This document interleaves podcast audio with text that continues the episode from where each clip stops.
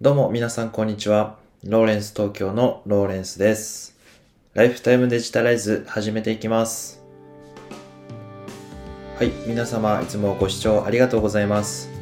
このラジオでは自分の未来に変化を起こしたい方に向けて会社員の私が日々情報収集しているマーケティングニュースやライフスタイルのことについて毎日をもっと楽しくデジタライズをコンセプトに配信するポッドキャストとなっております。えー、と本日は土曜日ということですですね。皆様あのゆっくりしていらっしゃる方も、えーお仕事だった方もいらっしゃると思いますがいかがお過ごしでしょうか？えっ、とあの楽しい一日を過ごしていただけたらなというふうに思っております。今日はですねあのちょっと珍しいあのアプリを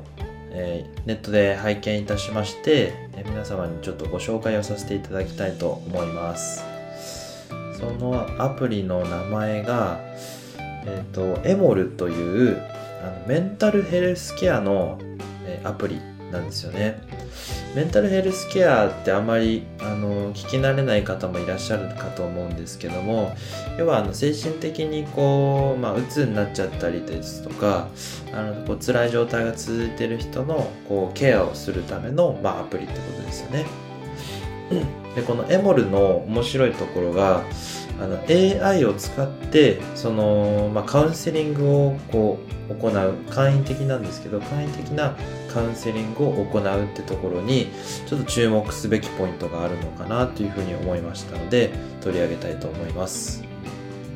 で今日の、えーニュースは IT メディアニュースの AI の部分からあの拝借しております。あの概要欄の方に URL は貼っておきますのであのぜひともチェックしてもらいたいなというふうに思います。気になった方はどうぞ。でこのアプリどんなものかと言いますとあの AI チャットボットっていうのがそのアプリの中に入っていてでその会話を通じてあの認知行動療法だったり、まあ、いろんなあのセラピーの、えー技術をこう AI があの認識している状態になってるのでこあの話しかけることによってあのいろんな応答が返ってきて自分の嬉しいとかモヤモヤしてる気持ちだとかこうあのイライラしてる気持ちをこう沈めていくための、えーメッセージをもらうことができるっていうことなんですよね。であのーアプリができたのはもうついほんと最近なんですけどもえーっとこのこの2021年の1月にですねあの有料プログラムっていう1週間のプログラムも配信されるようでそれはあのまだベータ版を作ってるそうなんですけどもえーっとマインドフルネス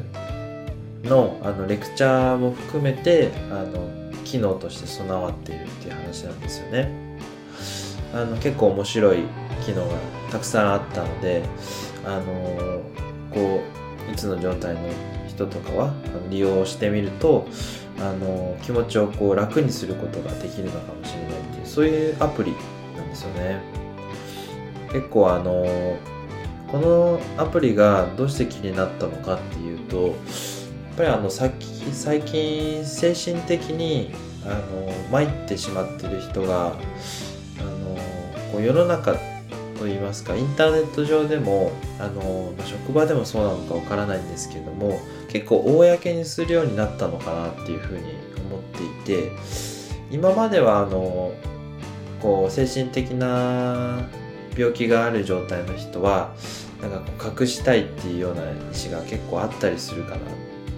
ものだったと思うんですけどももう今では例えばあのツイッターのアカウントのあのアットの後ろのところにあのなんかうつ病ですみたいなの書いてあったりですとかあの ADHD ですみたいなの書いてあったりとかその精神疾患があることをあのなんて言うんでしょう、まあ、ある種自分のキャラクターのようにあの置いて、まあ、あの病気で辛いのはもちろんなんですけどこちょっとポジティブに捉えてる人もいるのかなって思ったりもしているところなんですよね。ただまあ辛い症状があるのは事実だと思うのでこういう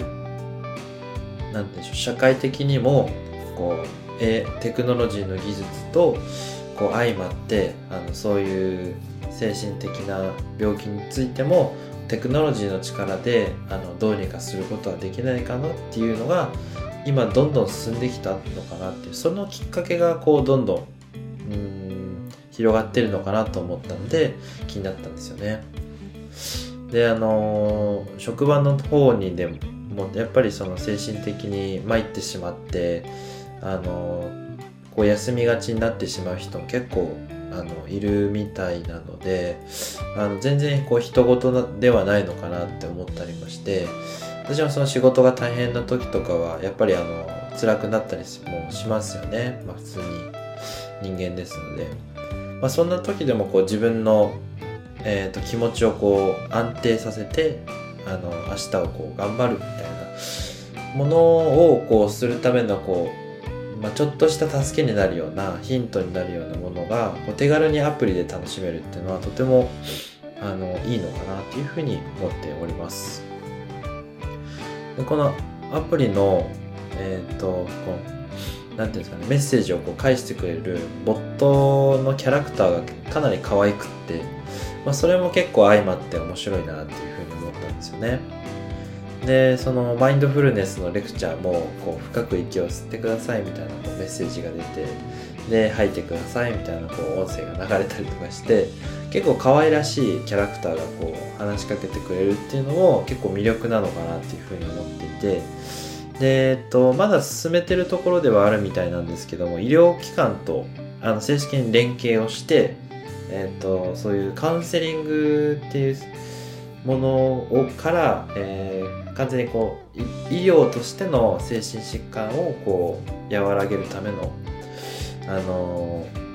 アプローチもあの連携を広めていくっていう方向性があるみたいなのでそのメンタルヘルスケアっていう分野はあのかなりまあ2021年もかなり広がっていく分野なのかなっていうふうに思っているところですね。産業医っていうものをイメージしてもらえたらと思うんですけどもえっと